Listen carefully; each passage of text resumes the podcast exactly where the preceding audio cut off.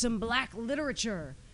And I was like, cool, I get that, man. I get that. Like, I don't understand what it is to be an invisible man. You know, I don't. And I don't understand how things fall apart. So maybe I should educate myself. But the funny thing is I never really associated black culture with literacy. You know? Now, ordinarily, I do a lot of political jokes. Yeah, that's okay. You can laugh. Fuck that. It's fine. You can laugh, you guys. Let it go. It's fine. Now, I usually love to do political jokes. Did you guys watch the fucking debates? The Republican debate, the Democratic debate. You know what? Pam's shaking her head. No. And you know what? Okay, so I didn't watch it either. And you know why? It's like, I turn this shit on. I listen to politicians, and it's like, I need to preserve my brain cells. You know what I mean? Like, I listen to that shit, and it's like my brain cells are burning faster than if I'm doing nitrous. Like, that's how that shit feels. I listen to it, and it's just idiocy. So I don't do it. I don't do it. Where is the joke in that? I don't really know. I really have been trying to watch the news less. But one thing I know that is pervasive in the news is gun control. I love it. Gun control. How the fuck are you even going to put those two words together in our country? Gun control? There's no fucking control over guns in this country. That's like telling somebody Happy Black History Month. There's no Happy Black History in this country. There isn't any. It's crazy. In fact, the only thing I think we have as far as gun control is concerned is probably the Second Amendment. Like, maybe? Right? I know. And if you read through it, as far as I can tell, the Second Amendment is like pretty much the only and best argument we all need for universal health care. Like, that's what that is. If everybody has guns connected together, you'll get there. It's good. It is. Happy Black History Month, you guys. All right. What else? I know. Boy, this is tough. I don't know. Gun control is a crazy thing in this country. I've never been shot. Has anybody here been shot? What you're laughing, it happens, man. People get shot. Like, I've never been shot, but I've been held up at gunpoint and pistol whipped. That shit was crazy. Like, I couldn't even, I was like, how are you gonna rob a woman? Do you know what I mean? Like, what are you gonna take from me? You got like $20 in cash, like my cell phone and pretty much all my rape fantasies, but like, what the fuck else are you gonna take from me? You know, and by the way, how are you going to rob a woman? You look at me. I have 21% less in my wallet than you do. Like, just to start with. When the fuck are you gonna rob a woman? Now, here's a story about how that happened, right? It wasn't even here, I was in New Orleans. So I took a flight down to Louisiana, right? And I catch a cab, and I tell the cab driver the address of where I'm staying, and he's like, oh, that's in District 5. And I'm like, District 5? I'm like, isn't that what they call it in Hunger Games? Like, what? And it is, you guys, because that shit is not from the dystopian future. That shit is from the South. Shit's from the South. And the first thing I noticed when I get down there is that there aren't any national banks. Holy mackerel, Andy, there's no Bank of America, there's no Wells Fargo. Wells Fargo, ordinarily, they're like, together we'll go far. You know, yeah, but when it comes to Louisiana, they're like, together we'll go far, but no, we're not going to Louisiana, we're not, it's cool. And then the second thing I noticed was that they don't have public schools. In fact, the public school system has failed, and here's a joke that I didn't have to write for this set. The last school to close was in the Recovery School District. Yeah, that's right. So anyway. This is why the whole fucking crime level is very high, right? Okay, so it's no surprise that the white girl, again, the derogatory term, makes a mistake and walks home and fucking gets robbed, pistol whipped, laid out the fucking ambulance that, again, wasn't covered under the Second Amendment that I had to pay for. Anyway, we end up in the ER, right? Yeah, I know, collect yourself. So we end up in the ER down in Tulane, right? And the doctor there, she looks at me. My face is all fucking squished in. And she's like, can you see me? And I'm like, yeah. She's like, can you hear me? And I'm like, yeah. She's like, okay, you're fit for work. That's fine. And on my way out, it's a jail joke, Pam. Have you ever been in jail? Because that's what they say. And that's what you get if you don't have education and you don't have banks, Pam, because this is happening to our people in our country. And when I say our people, I mean... Pam, I mean people we used to own. You know what I'm saying? So then what had happened was The last person I see on the way out of the ER, right? She's the discharge nurse, and she looks at me, just so sad, so judgmental, you know. And she's like, you know, if women didn't drink so much, we wouldn't make such bad decisions. We wouldn't get beat. Okay, no, it's clear to me that white girl made a bad decision. Like, I will admit that. But her line of reasoning, essentially, is that women shouldn't get to make bad decisions. That only men should get to make bad decisions. And I'm like, what the when you guys make a bad call, like, we end up with Hiroshima and the Holocaust. Do you know what I mean? And, like, when we make a bad decision, it's something we can return at Marshall's. Or abort at the clinic. You know what I mean? All right, Pam, where are we? 8:43. Oh, hell yeah. Okay, hell yeah. Thank you so much. Let's lighten it up. So I do love the news. I read a lot of news, and if you guys know, like, El Nino's coming, fucking crazy-ass fucking storm. Do we have any surfers or any, like ocean enthusiasts in the room? Yeah, you got some. Okay, so surfers got to look out, you guys. Like, there's some crazy shit brewing in the ocean right now. Everybody's talking about how many sharks there are. And if you have, my favorite online video of the year was this surfer, Mick Fanning, who battled off a great white shark from attacking him during a contest, and I couldn't believe it, and nobody could believe it, and it's gone viral, and the whole thing. You guys gotta look out for sharks. Now, I want you to know this. If you are surfers, water enthusiasts, sharks, they're very smart animals, but if they go after a human being, essentially what they're doing is they're making a mistake. Really, they're making a mistake. They chomp once, they chomp twice, and then they're out of there, and that's kind of their thing. And I wondered about this. I couldn't believe it. I was like, how the fuck is a smart animal gonna... And I was like, wait a minute, Shelly, you're pretty smart. Haven't you ever put something in your mouth and then immediately realized, like, it was a mistake? I think you all have. Thank you guys so much. My name is Shelly Strable. Thank you for being here. MutinyRadio.fm. Yay, Shelly Strable. Keep your amps clapping for her. Yay.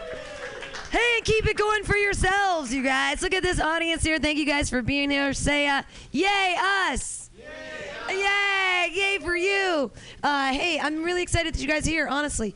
The next comedian, it's so exciting. He is the mastermind behind the new beverage container thing we're going to have in the back of this Immunity. He's so helpful to us here. He's built this closet.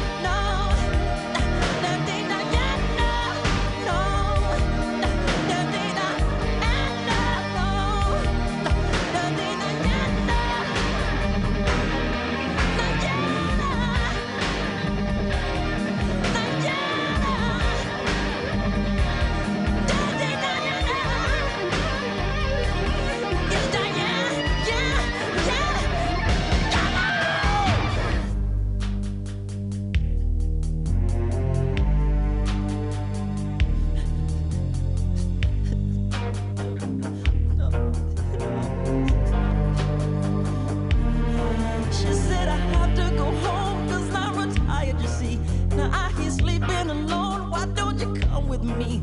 I sent my babies at home, she's probably worried tonight. I didn't call on the phone to say that I'm alright. Diana walked up to me, she said I'm on yours tonight. And then I ran to the phone saying, baby, I'm alright. I said, but unlock the door, cause I forgot the key. She said he's not coming back because he's sleeping with me.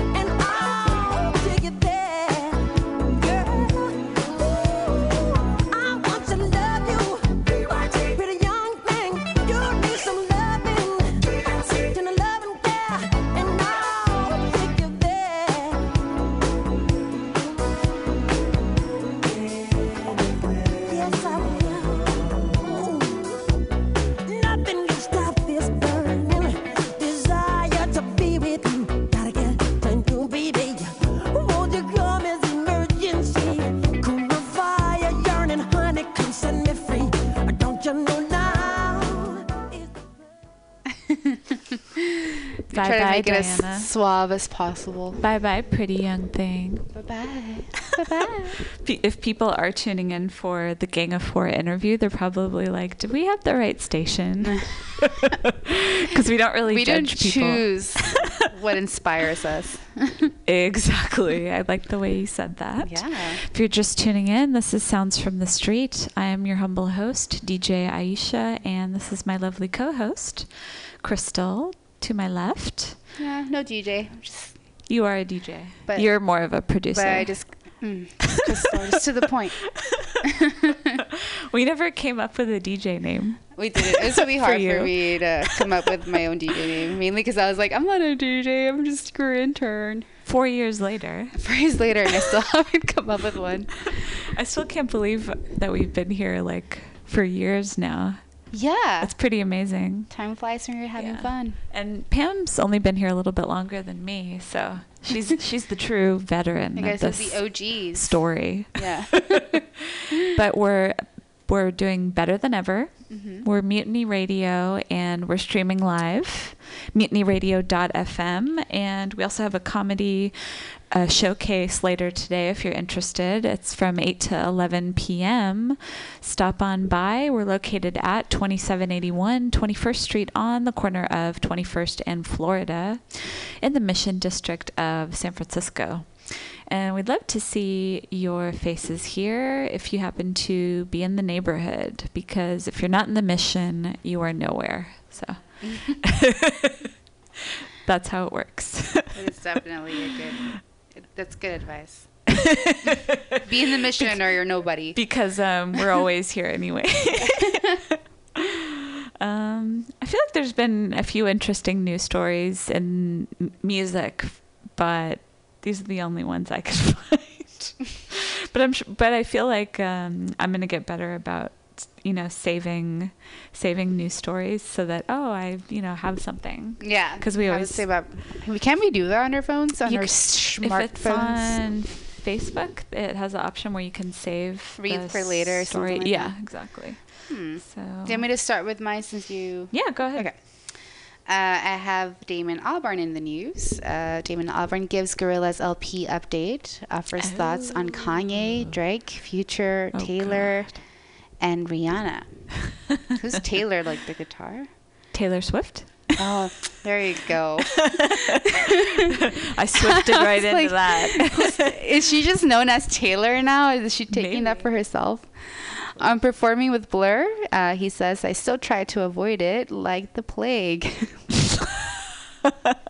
Wait, is this Kanye or Damon Albarn? No, this is Damon Albarn. Oh, okay.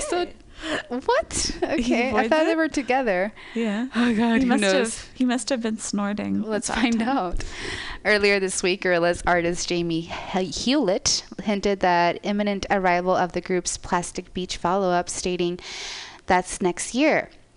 I'm working on it at this very moment, and it's going very well. I'm very excited. In a new interview with Rolling Stone, Albarn confirms the group's return, stating that he's in the very early days of plotting the new record. Quoting, so far it's really fast, and it's not quite a lot of energy. Albarn tells Rolling Stone, I've been stuck on piano somewhere off Broadway for years now, and I want to go somewhere completely opposite of that.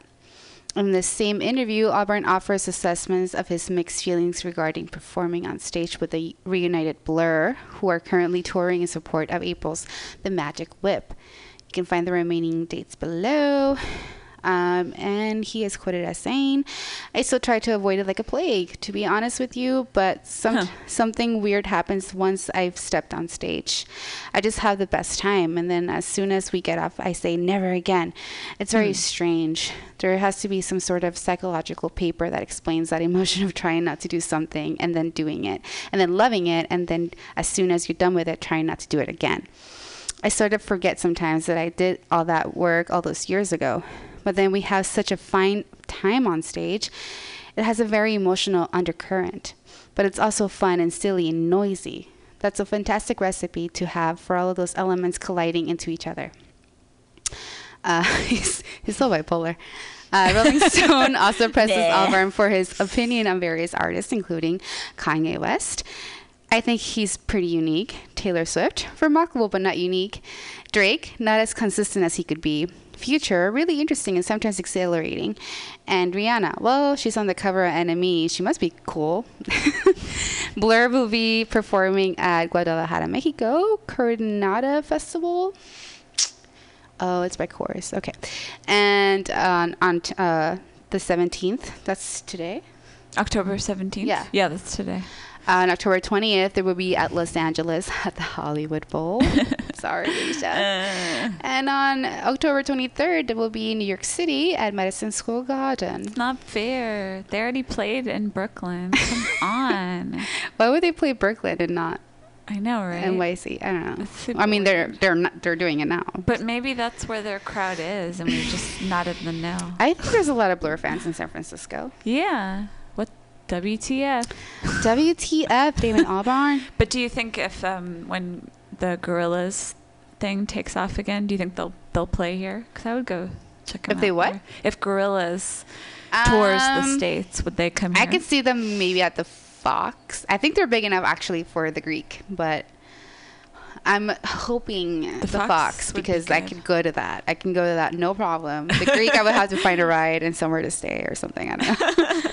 And how to get there, that would be like a whole commercial. Right? And the Greek Theater's in Berkeley, right? Yes. Yeah. I've never been there. The Greek Amphitheater. But I would be down for an adventure over there. That neck of the woods. It would be such a quest, you know? Yeah, it would be. You have to find a ride. Oh, God. Yes. I know. Like, I don't know when the last BART train leaves. If there is a BART train that goes near there. Yeah. That's would be a learning experience. Yeah. I still have a friend who lives there, so maybe he'll let me crash at his place. He doesn't drive, though, so I'll have to find a ride. Yes. I'm already, like, planning a concert that's not even happening. Hey, it might be. Yet. Yeah. I.e. Radiohead. Yeah, exactly. They're, oh, God, I have to go to that. They're probably going to go to the SAP Center, though. That's another. Planning ahead. Yeah, never you have a bad to. Thing. You have to if you live in a city where we're so... we're actually very lucky because we do have a lot of good bands coming into small venues that are here, but when it's like a huge band and they want to do a huge thing because they're doing a huge tour, then they're not probably not going to perform here. The Cure. Unless they go to Bill Graham. Okay, Billy Graham's Isn't he like an evangelist? I can't even say it. Evangelical. Evangelical person. Is he an angel? Is he an angel alive? With wings? Yeah, he's evangelistical. That's funny. This looks like an interesting article. I probably won't read the entire thing, but it talks about the devaluation of music. It's worse than you think. Starving artists have been affected by more than just piracy and streaming royalties. This is off medium.com. In their many justified laments about the trajectory of their profession in the digital age, songwriters and musicians regularly assert that music has been devalued. Over the years, they've pointed at two outstanding culprits. First, it was music piracy and the futility of competing with free. More recently, the focus has been on the seemingly minuscule payment songs generate when they're streamed on services such as Spotify or Apple Music, because we actually hear that pretty much every week. These are serious issues, and many agree that the industry and lawmakers have a lot of work to do, but at least there is a dialogue and progress being made toward new models for rights and royalties in the new music economy. Less obvious are a number of other forces and trends that have devalued music in a more pernicious way than the problems of hypersupply and inner industry jockeying. And by music, I mean, I'm thinking that he's talking about like corporate radio, but maybe I'm wrong. And by music, I don't mean the popular song formats that one sees on awards shows and hears on commercial radio. I mean music, the sonic art form, imaginative, conceptual, composition and improvisation rooted in harmonic and rhythmic ideas. In other words, music as it was defined and regarded 4 or 5 decades ago when art music, incompletely but generally called classical and jazz, had a seat at the table. When I hear songwriters, there's still places that do that. There's Bimbos. In this city, yeah. There's Club Deluxe on, hey, but that's more... San Francisco's pretty good with keeping with art music, but it's not the same case in every other city. That's true. When I hear songwriters of radio hits decry their tiny checks from Spotify, I think of today's jazz prodigies who won't have a shot at even a fraction of the old guard's popular success. They can't even imagine working in a music environment that might lead them to household name status of the Miles Davis or John Coltrane variety. They're struggling against forces at the very nexus of commerce, culture, and education that have conspired to make music less meaningful to the public at large. Here are some of the most problematic issues musicians are facing in the industry's current landscape. Number one, the death of context.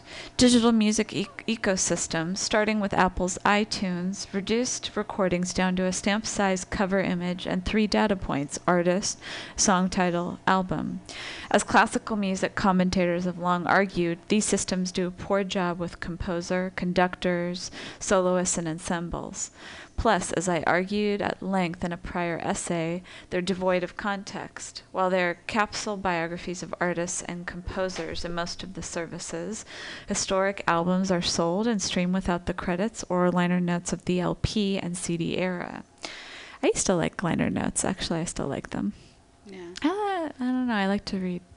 The constituency of superfans who read and assimilate the stuff is too small to merit attention from the digital services or labels, but what's most is the maven class that infuses the culture with informed enthusiasm. Our information-poor environment of digital is failing to inspire such fandom, and that's profoundly harmful to our shared idea about the value of music. Number two, commercial radio. I'm sure we'll have an opinion on this. There's our girl Rihanna. I think that's her. And it's an easy target, but one can't overstate how profoundly radio changed between the explosion of popular music in the mid-20th century and the corporate model of the last 30 years, our lifetime. And an ethos of musicality and discovery has been replaced wholesale by a cynical manipulation of demographics and the blandest common denominator. Playlists are much shorter, with a handful of singles repeated incessantly until focus groups say quit. DJs no longer choose music based on their expertise and no longer weave a narrative around the records. Well, obviously we're doing it, but we're definitely not fucking corporate. We're the exception. As with liner notes, this makes for more passive listening and shrinks the musical diet of most Americans down to a handful of heavily produced industrial-scale hits. Number three, the media. In the 1960s, when I was born, mainstream print publications took the arts seriously, covering and promoting exceptional contemporary talents across all styles of music. Thus did Thelonious Monk wind up on the cover of Time magazine, for example. When I began covering music for a chain newspaper around 2000, stories were prioritized by the prior name recognition of the subject. Art discovery stories were subordinate to celebrity news at a systematic level. Industry metrics, chart position, and concert ticket sales became a staple of music news. In the age of measured clicks, the always-on focus grouping has institutionalized the echo chamber of pop music, stultifying and discouraging meaningful engagement with art music. Conflation. It's kind of interesting. I mean, it's a very, he's kind of, he's being very, like, analytical about it. I don't know if I agree with everything that he's saying in this article. Again, you can find this on medium.com, the devaluation of music. Some of it I agree with, like when he's talking about the radio influence and change over the past, you know, like our lifetime pretty much. Like it's a different format now. Whereas, you know, radio back in the day was one of the only ways you could really be heard. But now there's so many different ways to do it now through social. Everyone has a Facebook page or a Twitter page. Hopefully they do. A podcast. God forbid. Yeah. But interesting story. I have St. Vincent in the news, and I was really I didn't know much about her when I went to see her at Outside Lands, but she really made an impression on me. She's really a really talented lady. I have St. Vincent working at New Dallas restaurant. Resident Taqueria is run by Annie Clark's sister and brother-in-law. This is out of the pitchfork.com. Are you in Dallas area and feel up for trying out the new Mexican restaurant? Are you also a St. Vincent fan? You might want to head to Resident Taqueria, a brand new restaurant run by Annie Clark's brother-in-law and sister. As Stereogram reports, Clark has been spotted working there. A few people on social media say that they spotted Clark waitressing, refilling napkin dispensers, clearing tables, and so forth. When asked if these reports are true, Chef Andrew Mark Savoie, Clark's brother-in-law, confirmed the news over the phone. Update on the 14th of September at 4:28 p.m. Eastern Time, Annie Clark sat down with Bon Appetit to talk about working in Resident Taqueria, as Stereogram points out. Her gig began when she visited the taqueria and saw how busy it was. I just flown in and went to the restaurant to hang out and see what the vibe was like. When it started getting busy, it was just like a case of we saw tables that needed to be cleared, so I got a towel and got to work.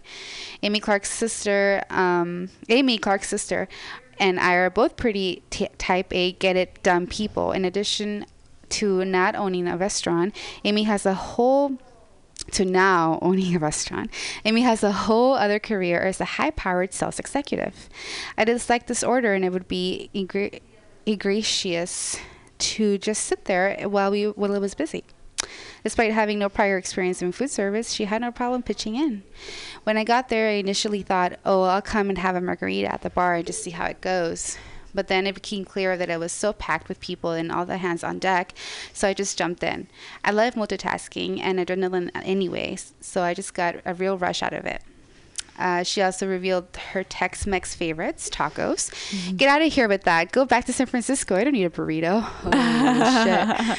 Salsa verde and Resident's in-house hot sauces. Read the whole interview here, and you can see her Instagram picture as in her waitressing ensemble. Oh, yeah. She usually looks like this. I'm going to show you the picture of what she usually looks like. Oh, yeah. In magazine covers, but this is her. So it's her thing.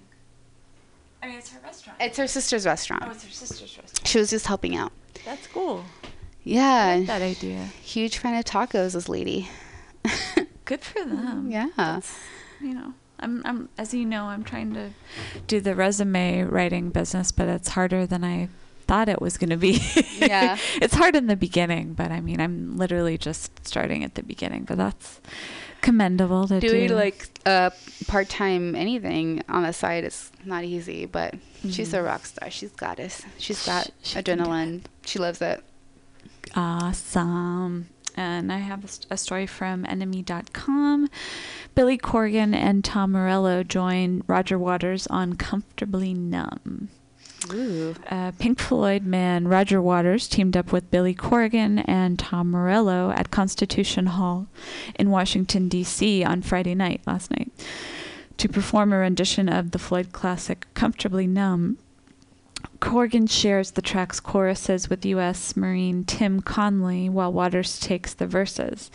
The concert was in aid of a charity called MusiCorps that supports injured soldiers and their families, and the gig entitled Music Heals Benefit. According to Rolling Stone, the show is opened with a real rarity in the first-ever live performance of Pink Floyd's single When the Tigers Broke Free. Pink Floyd and Corgan have a bit of shared history. When Corgan released Smashing Pumpkins' album Oceania, that's when we saw them, he talked about the influence of another Pink Floyd member, David Gilmour, on his approach to performing the album live, saying, "We want to play the album and then play some classics to go with it."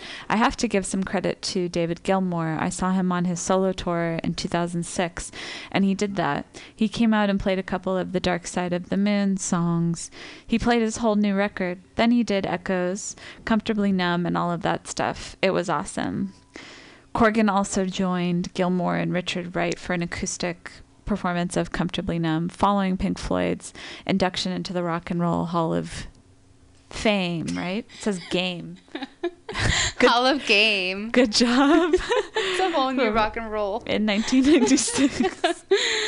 No, I was almost there, and I was like, that's wrong. I'm stopping for that. That's just fucking wrong. You guys need to proofread your articles, NME. I know, right? I could write better articles. Hire Aisha. She'll move to London for you. Oh, yeah. Oh, yeah. And a lot more.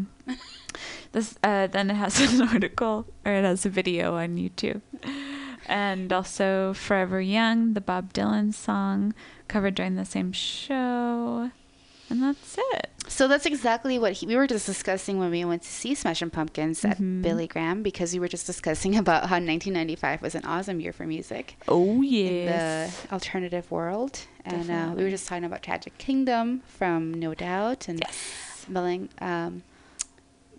Melancholy and the Infinite Sadness came out around this week 20 years ago. Yeah. So, yeah, dude. It's like a great year for music. And we went to see them when Oceania came out. And he did exactly that. He played all of his new stuff in the beginning, which I missed.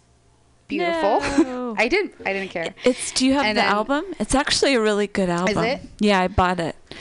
I actually, now that I'm talking to you, I'm going to listen to it tomorrow probably, but No, I don't know. I just kind of went on a whim. I think I maybe heard one song on the radio, or I listened to it online. I think I have heard a few songs here and there, but not the whole album. I haven't pretty good. Given it a chance, I guess. But I got there for all the old stuff, for all the hits. I got it like two new songs, and then the rest was just Siamese Dream and Melancholy and all that. So all the good stuff. All the good hits. So I was pretty glad that he did that. And then you said it was different at the Warfield, though. Maybe it was just me. It was kind of a weird day. It was when there was the power outage in my neighborhood. Yeah. It was raining. I don't know. I mean, the show itself wasn't bad. Maybe I think we maybe got there late. The set was like less than an hour or something. Oh, and it was just them playing. So I was thinking, oh, they're going to play, some of their old stuff. They played, a couple hits, but I don't know. It just wasn't the same experience, maybe because there was a bunch of us when we went to Bill Graham. And then when I went to see him with Marilyn, I don't know. It was just a different experience for me.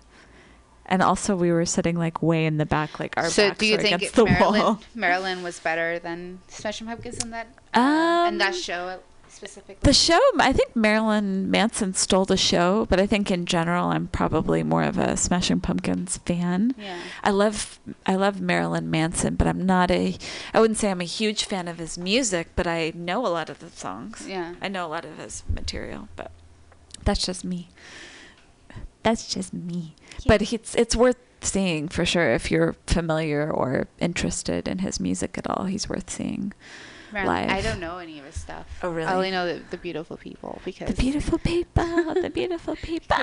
doesn't? We can watch some of the videos later. And I think did. Oh no, that's Placebo. I was confused. Sorry.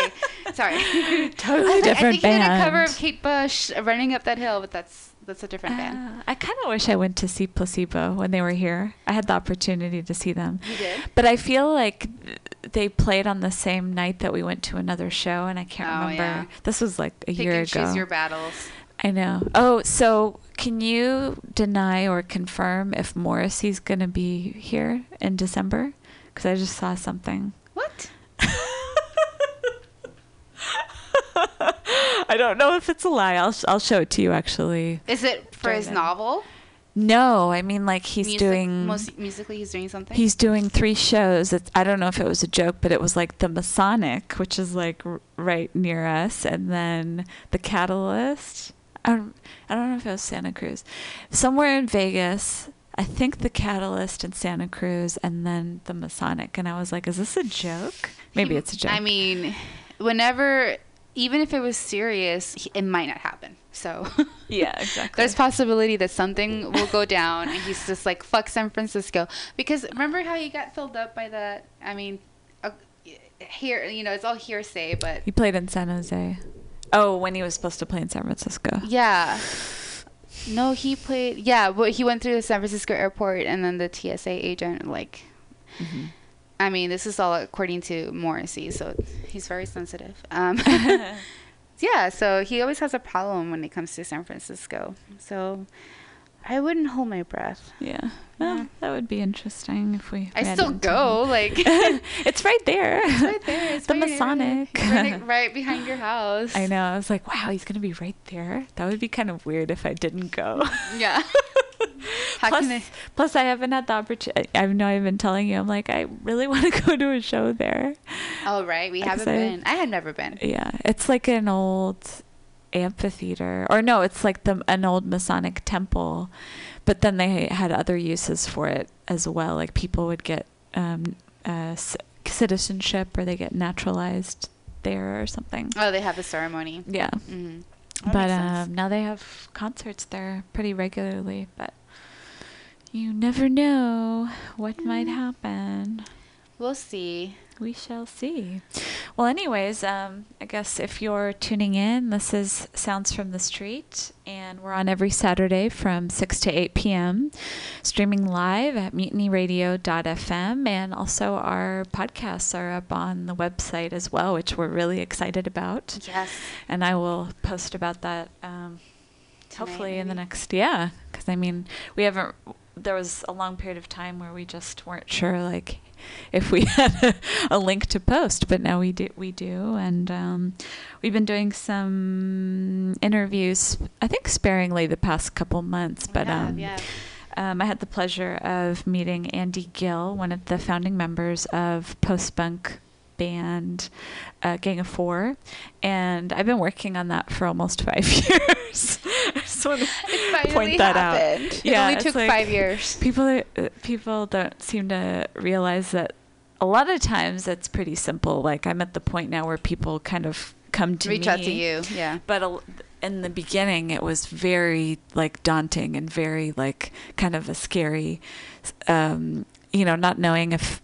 I was pretty much expected to have interviews every week. Back when it was Pirate Cat Radio, it was like you really had to follow the format. So I think that's how I got really good at like finding bands to interview. Not that there's a shortage of bands, but, just the past couple months, like we've been pretty busy, and it's finally starting to pick up again. So yeah, and a lot of bands are touring, which is helping us out as well. Yeah, a lot of bands out there, and so this one was kind of last minute, but was really super pumped to interview Andy and talk to him a little bit about the history of the band, and he talks a little bit about what his what his thoughts are on what the band's going to be doing in the future. And they were actually in San Francisco not too long ago at the beginning of the year. I saw them at the Independent. That was a sold out show at the Indy.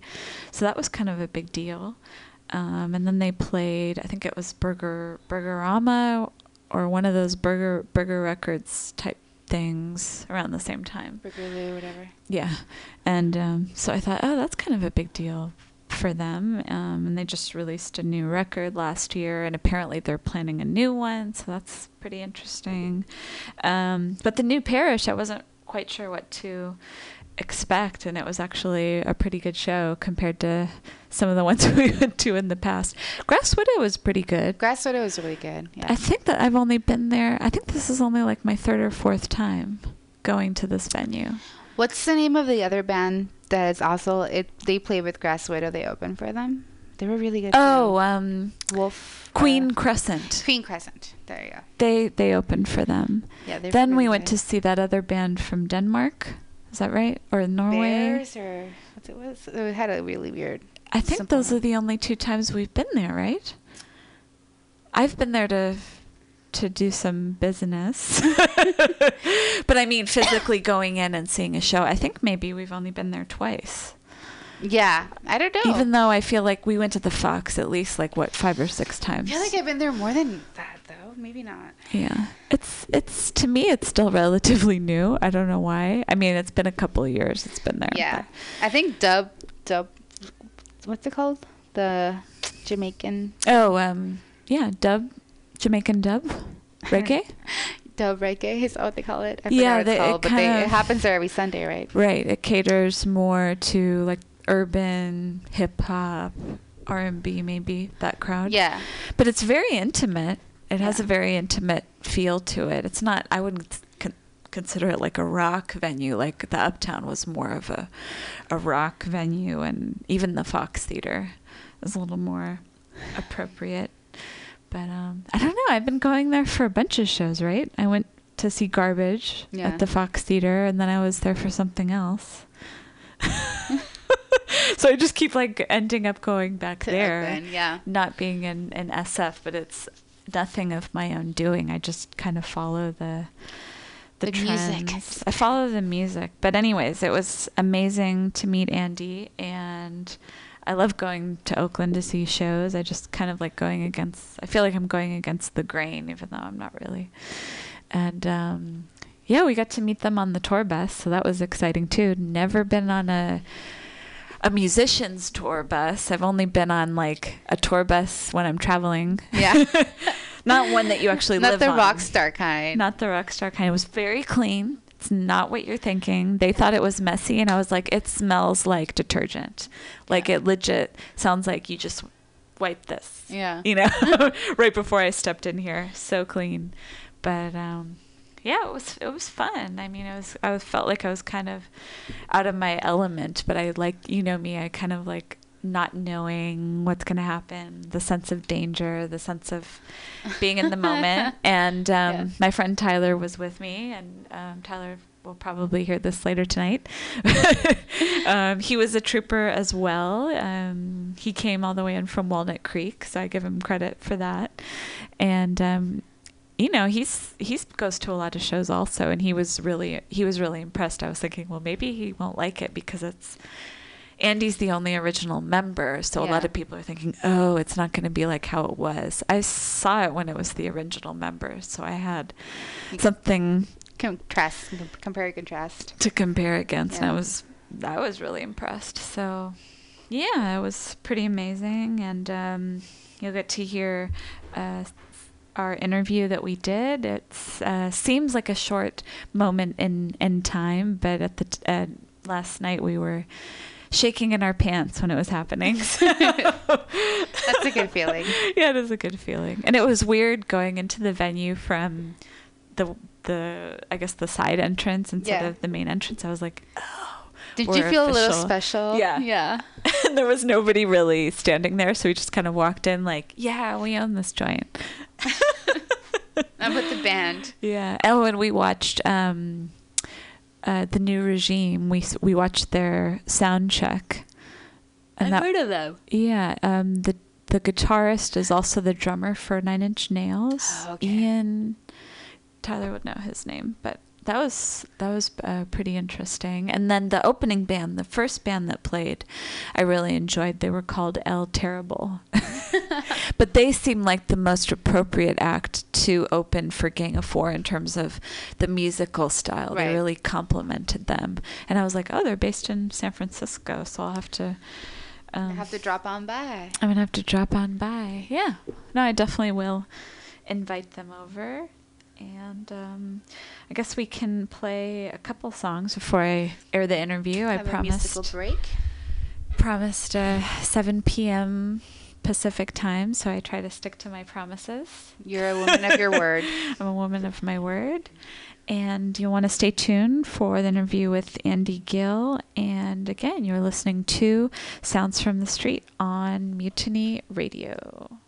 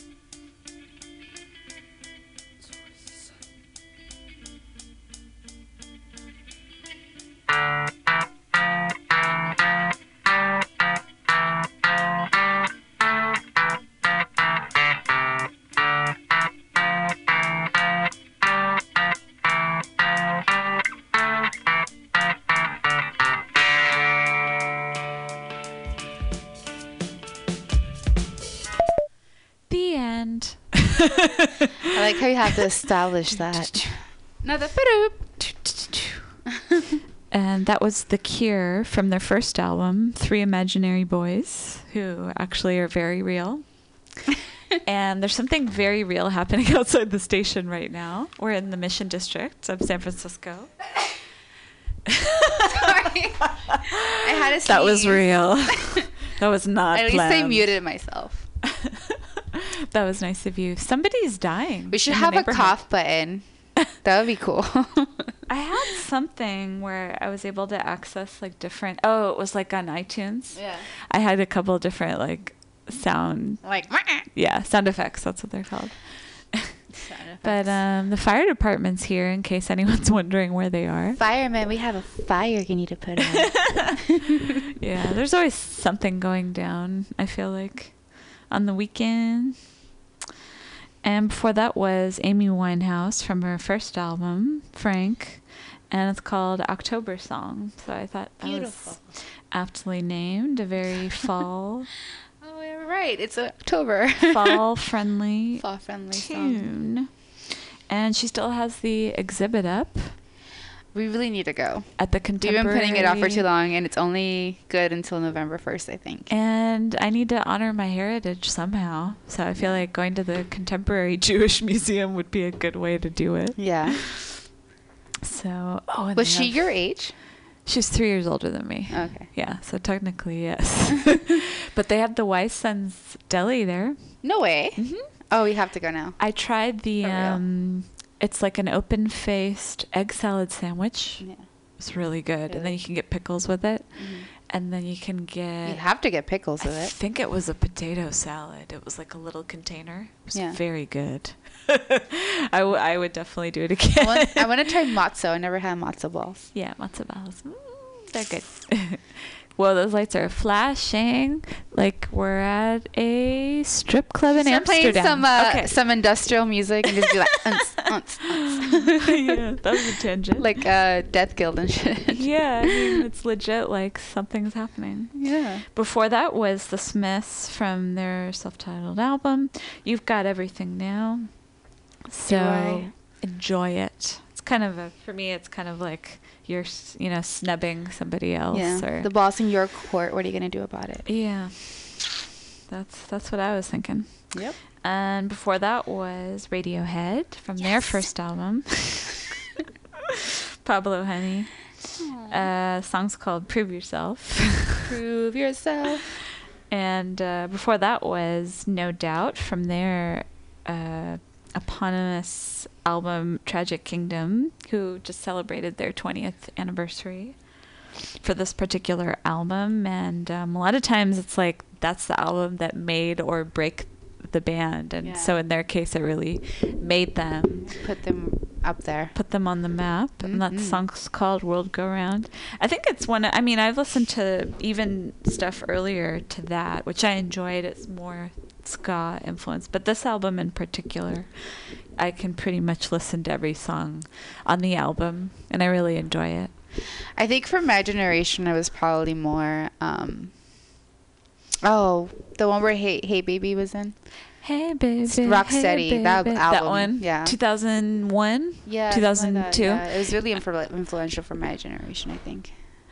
I like. I remember when Return of Saturn. Is that what it was called? Yeah. When that came out, I liked that one. Yeah. You go back and listen to those. But it's weird because it's not weird, but it's like, we kind of grew up with them or grew up with the different albums. And even though you and I are only 4 years apart, 3 years, 3 years apart, mm-hmm.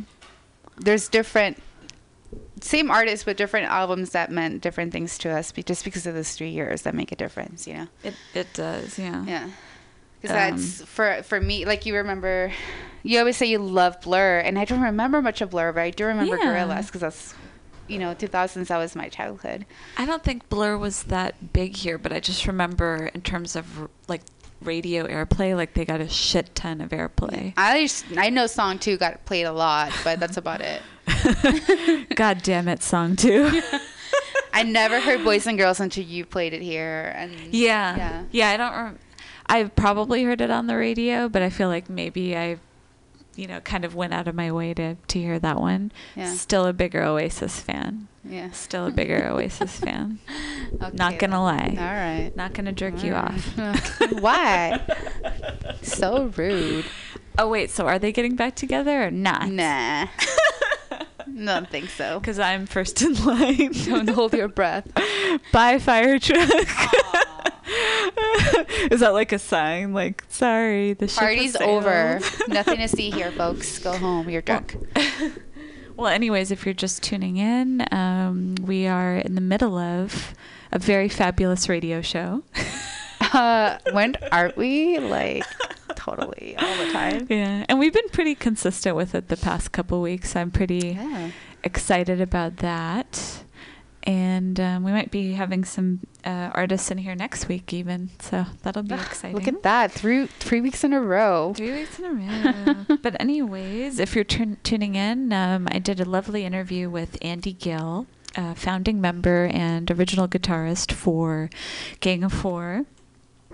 And it was a pleasure to meet some of the other band members as well. They were very charming and surprisingly friendly and down to earth. You never really know what to expect when you meet the bands that you have been listening to for a very long period of time, and was very, very genuine. And the show was fantastic, and some of the opening acts were local and they were good as well. It just was an overall grand pleasant evening. Mm-hmm. And I've been going to shows a little bit more recently, and I feel like that's a healthy part of my life. Yes, let's keep doing that. It's a healthy balance for me. I think I notice when I'm not going to shows that like the anxiety and just overall happiness is somewhere between here.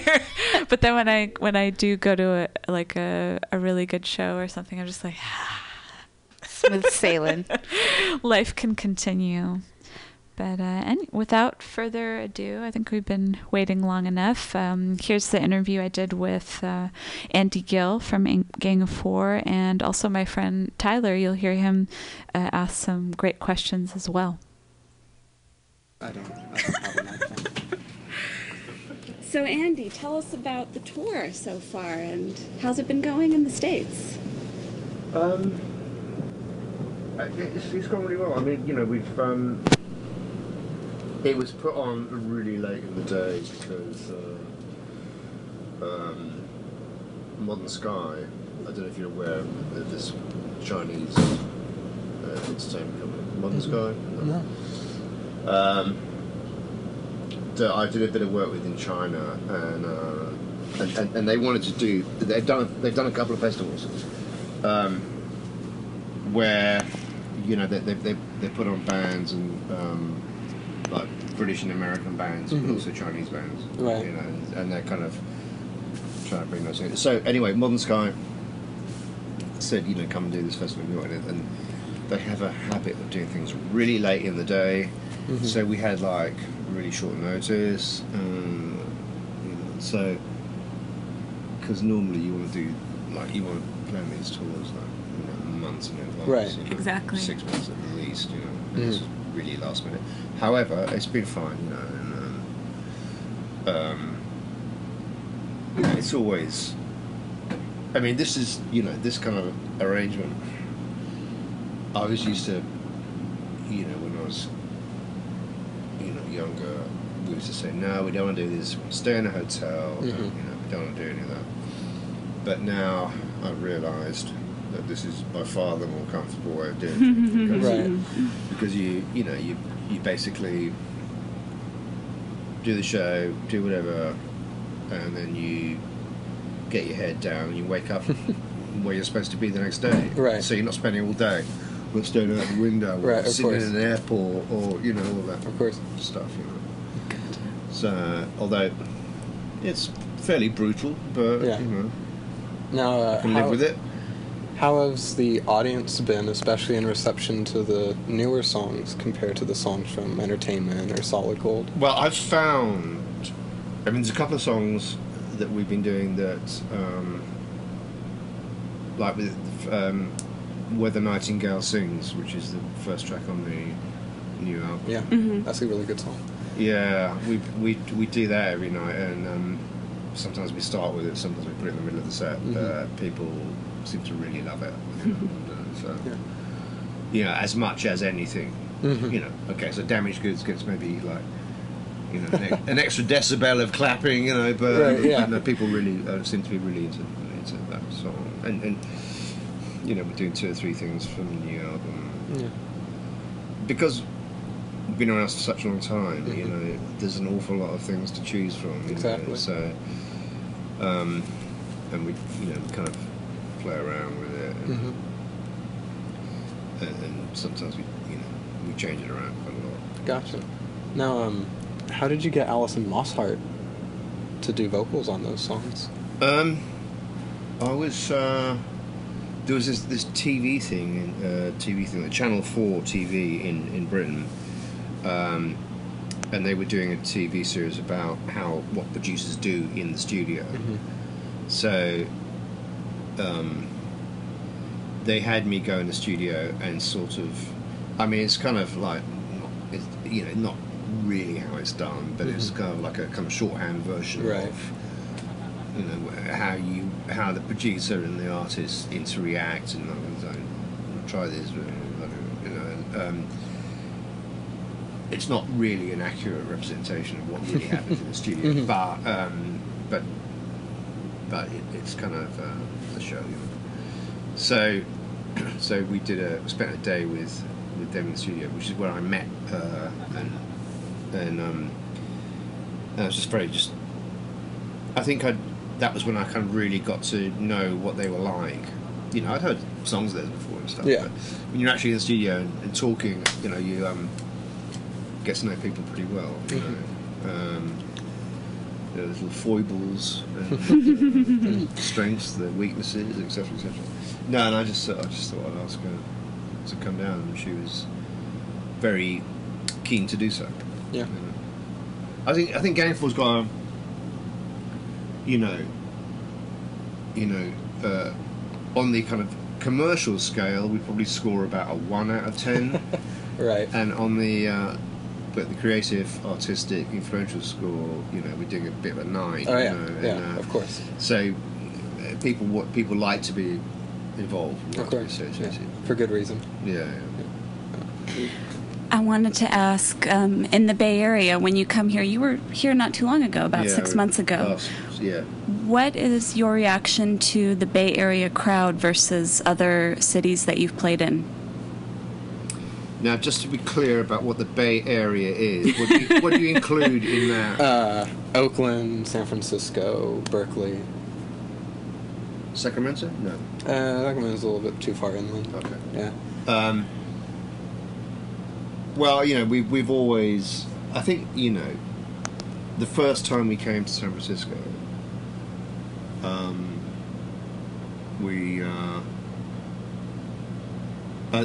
was amazing, you know. The audience around here seemed to just totally get it. I mean, you know, we were supporting the Buzzcocks the first time we played. Wow. Mm-hmm. At somewhere called the Geary Temple, mm-hmm. which is just quite a big venue, and we were supporting. I remember it being unbelievably hot, incredibly hot. You know, it's just, you know, we were sweating. And, but I remember playing that, and Grill Marcus wrote a really nice piece about it. That was the first time he'd seen Gang of Four, mm-hmm. and sort of basically said his mind was blown, you know. And, wow. So yeah, we've got a, you know, a good connection with the Bay Area. You know, we kind of have some history, and it's interesting because, you know, I think we do. We're one of those bands that Americans seem to really understand. North Americans, Canadians, and Americans, you know, particularly get, in a way, more than Brits do. Mm-hmm. I don't know why precisely. Maybe it's because most of the music that I most of the music that I kind of grew up on was probably American. Mm-hmm. The stuff that I really liked, with a few exceptions. You know, the Stones I really thought were amazing, right? Despite all their problems, you know, but there's a few grooves and riffs that the Stones do, which are pretty much right up there, right? And Dr. Feelgood, you know, were for me pretty inspirational in the way they were so direct with the audience. Because there's a lot of people who just sort of came on stage like the Grateful Dead, you know, just sat around, smoking a pipe. And, I know exactly. Yeah. And so, yeah. Growing up in the Bay Area, you get that a lot. Yeah. So, you know, where's you know, and these rambling things. I mean, you know, I've got nothing against the Grateful Dead, you know. Some Dark Star, fantastic track. But I digress. The point about Dr. Feelgood was that it's the complete opposite of all that. It was like, it was snappy, absolutely super tight, robotic, you know, and you just got it like that. Right. It was like. It was like a sort of shot of hard liquor, you know. It's like bang, immediate. You know, and that was, you know, they're a great British band. You know. Now, a question that I personally wanted to ask you was, going back to the beginning of the band, did you and John start out the band with the lyrically political overtones, or was that just something that came after the band started? Okay, when John and I had been at the same school, and then we'd been at the same university, right? So, you know, we knew each other pretty well, you know, and we'd been in a band when we were 16, 17 called the Bourgeois Brothers. Oh wow! Okay. And, and a lot of it was just like fooling around, just kind of joking around. And, I think what we went to New York in '76 and hang out with we stayed in the flat of Mary Harron, who was the film director who made American Psycho, yeah. And that's another film. Was it Andy Warhol? I believe that sounds right. I believe so. Yeah, she did that one. Back then, yes. She was a journalist for. Well, she was a journalist, not just about music and stuff. And she very kindly hosted us for a couple of weeks, 2 or 3 weeks, and just off St. Mark's Square. And so we used to go to CBGB's every night. And oh wow! So we'd sort of like, you know, sort of be at the bar with somebody from television would be there. You know, John Cale would be there. Oh wow! Joe Ramone would be over there, and you'd all be talking to each other. We'd all be like drinking and talking to each other, and it was sort of. It all seemed so easy and natural that I think that was the point there where we thought, okay, let's do this seriously. Mm-hmm. You know, we'd done lots of stuff. We'd fooled around writing songs. You know, right. We used to have these chess sessions where we'd. Get a sort of bottle of gin and play chess all day. Art students, right? Yeah, I'm very lazy. I've been there. Yeah, and you know, and then you know, so every move would probably take half an hour because we kind of fool around the song, you know. Right. And then I think it was. There's a certain point when we started, if things started to fall into place and started getting. You know, it was like punk rock didn't mean much to me. You know, I loved seeing the Sex Pistols, or actually, I just lied. I've never seen the Sex Pistols. I liked who was it I saw? The Clash, I suppose. I don't know, and the Damned and stuff, and all that stuff was fun. But it didn't mean an awful lot to me. I sort of got. with Dr. Feelgood, I sort of got the point of, you know, of the quick, short, snappy song, you know. And I think when we started to try and put together, I think everything went to a sort of to the next level during 78 really. And so by the time we got to, we recorded Entertainment in early summer of 79, I think. And you know, I was very conscious of some of the songs being sort of slightly silly and outdated, and some of the ones being really cool, and you know, that kind of the funkiness and the very deliberate placing of all the rhythms and the ideas that we were kind of working on. So yeah, it was like trying to replace the dodgy songs with the better ones. You know? Gotcha. And so, I mean, it's just a snapshot in time. It's right. You know, it's like,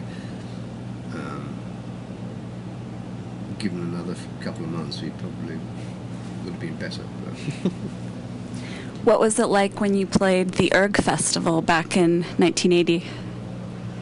ERG, yeah. What, you mean the film thing? Yeah. Well, that was Miles Copeland, wasn't it? He put it all together. It was good. I think we did three songs, but the idea was only one would be in the film. Right. Right. Which I think was He'd Send in the Army.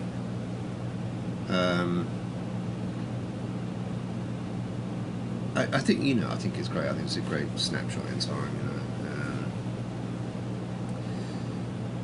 you know. I wonder if, I don't know who's got all that film. They have it, they bootlegged it, actually. I got it at Amoeba Records on Haight Street, and it was amazing to watch. Yeah. I enjoyed watching it. But you see, I think they filmed three songs. Got it. So I'd like to... Oh, I see what you're saying. What happened to those? Right, the other two. I've been told that there's so many different people involved that the legal side of it is such a mess that they can't get everybody to sign up to anything, you know. Right. Especially with all the bands involved as well. With all those bands involved. Yeah. All their managements, all their different interests. Right, yeah, exactly. Do you guys still rehearse or perform a cover of Sweet Jane? I enjoyed hearing you guys. I haven't done it in years. Every now and then I sort of think, oh, maybe we should do... Oh, I forget. No, it's a great song. It's a great song. Yeah, we should pull that one out of the closet. Yes. Tonight. I'll be like, hey, remember me? They seriously freak out if I... Oh, really? In a good way, I would hope. Well, Andy, are you sure? We've only got half an hour till we're on. What do you mean, learn the new song? That's hilarious. We've never done it. Not these covers. With this lineup? No. Gotcha. And how long has this current lineup been together? Well, Thomas has been with me for 8 years, which is amazing to think about, really. Very long time. Jayla on vocals since it must be about 4 years now that he's been doing stuff with me, and that's Thomas laughing. Having a grand old time. Yeah, he's got one of the loudest laughs. If you're ever lost anywhere in the world, listen carefully and you'll find there's Thomas. Send him a text message with a funny joke. Yeah. And Johnny Finnegan on drums since, I don't know, a year or two. And where do you see the band going from here on out? Well, I've kind of got a lot of a new album kind of ready to go, and I think what I would do is I want to do it more as a band thing and not so much me as a producer, you know, which I think just kind of make it more live. I think that's kind of what I want to do with the next thing. Make it more, you know, just rehearse with a band, you know, just keep rehearsing it and working on it, and then kind of like they did in the 50s. Now would this also be through Metropolis? Probably. Okay. I mean, it's up to them, but right, yeah, probably. I mean, I think they're a fantastic label. Yeah. You know, it was a little bit weird when I heard that you were that the new album was being released through Metropolis, because I think of Metropolis and I think of like industrial, like angry agrotech bands like KMFDM or like Mindless Self-Indulgence, and all of a sudden here's Gang of Four coming out with a new album on Metropolis. It just seemed like a little bit of a weird match. Yeah, no, because I didn't know that much about them as a label, you know, and basically, you know, you kind of ask people, you know, you ask people advice and say, oh, you should talk to them. And Dave Heckman, who runs the label, is he's a really cool music guy, you know, and I said to him, I said to him, I think this new record is one of the best things I've done. He said, yeah, sure, Andy, everybody says that. And it was really nice, because about 3 weeks later, he sent me an email saying, do you know what? I think you're right. Because I've listened to it about 100 times now, and I think it's, you know, something special. So that was nice of him. That's so cool. That's great. Well, we're really excited to see your performance at the New Parish, and it was lovely to speak with you. It was great to speak to you. Have a good evening. Yeah, thanks. Thanks a lot. I was actually wondering, I did bring my copy of Entertain. Hello. And Tyler definitely got his Entertainment CD signed, and I was not smart enough to think of that. You didn't bring it? I didn't bring it. Oh, what a dumbass. I know, right? Hauling fucking ass across Oakland. I love that area. There's something about the trifecta of like the Fox Theater, the Uptown, which is now gone, but the Marquee is still there. Yeah. Zolo's, where I've been meaning to go. Tacos. Oh my God, so good. And the New Parish, which is literally like, I want to say 2 or 3 long blocks away, just right around the corner, but I hauled ass over there. But it was a lovely interview, as you guys got to hear. If you're just tuning in and you missed it, the podcast will be up later tonight, or I can email you the audio if you're interested. It was very low-key, just very chill. Down to the good stuff. And obviously I'd love to just sit there for hours on end, like asking endless amounts of questions, but I think my favorite question that I asked was about Sweet Jane, because I think a lot of people would never know that they actually covered Sweet Jane. I think the recording still exists. I'll have to find it, but it was actually happened to be when I was listening to their account on Spotify, and then there's a live album of them in San Francisco, like 1978, 1979, like around the first time. And they decided to cover Sweet Jane. And they covered it, and I was like, oh, that's so fucking cool. And they sounded really hammered when they were doing it, so it was even better. Yeah, that's how you sing that song. There's no other way to sing Sweet Jane. So I was kind of hoping, well, maybe I'll get lucky. Hallelujah, wine and roses. But next time, there's always next time. I feel so lucky that I've seen Lou Reed, I've seen John Cale, I've seen Gang of Four. You know, just that in itself is pretty damn amazing. So I'm really proud, you know, to be able to meet them both now. And yeah, it was an honor to speak with Andy, and looking forward to their new record that comes out whenever that happens. And hopefully they'll be back in the Bay Area next year. I mean, that was also a treat, having them twice in 1 year. Who could have thought that?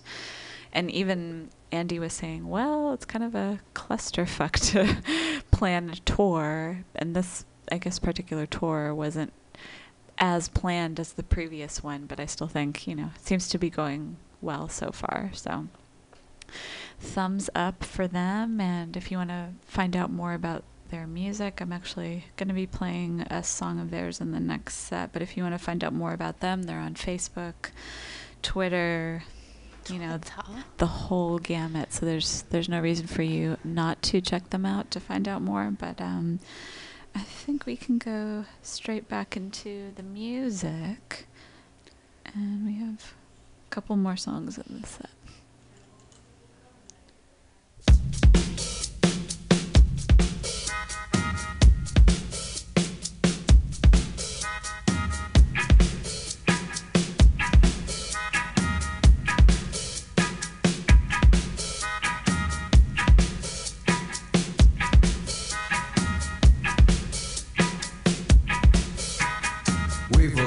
Opinions, where do they come from?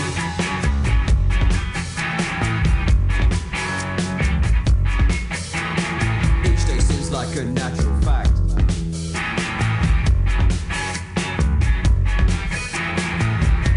And what we think changes how we act.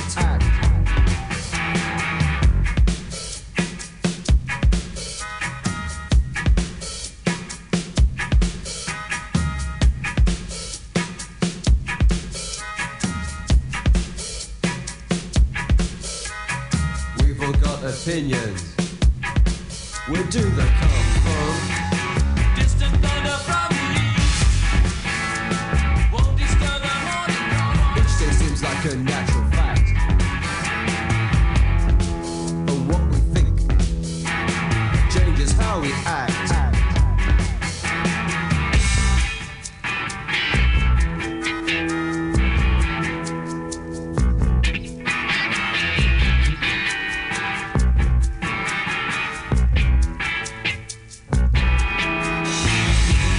Change ideas, change is what we do. Too much thinking makes me ill. I think I'll have another gin. A few more drinks, it'll be alright. Each day seems like a natural fact, and what we think changes how we act.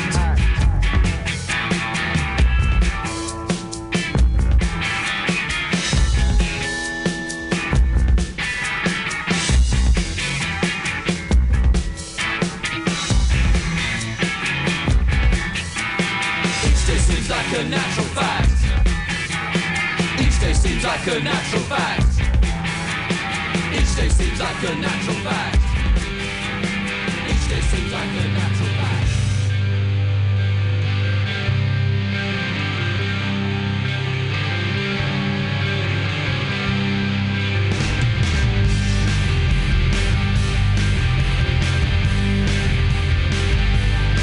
Hey!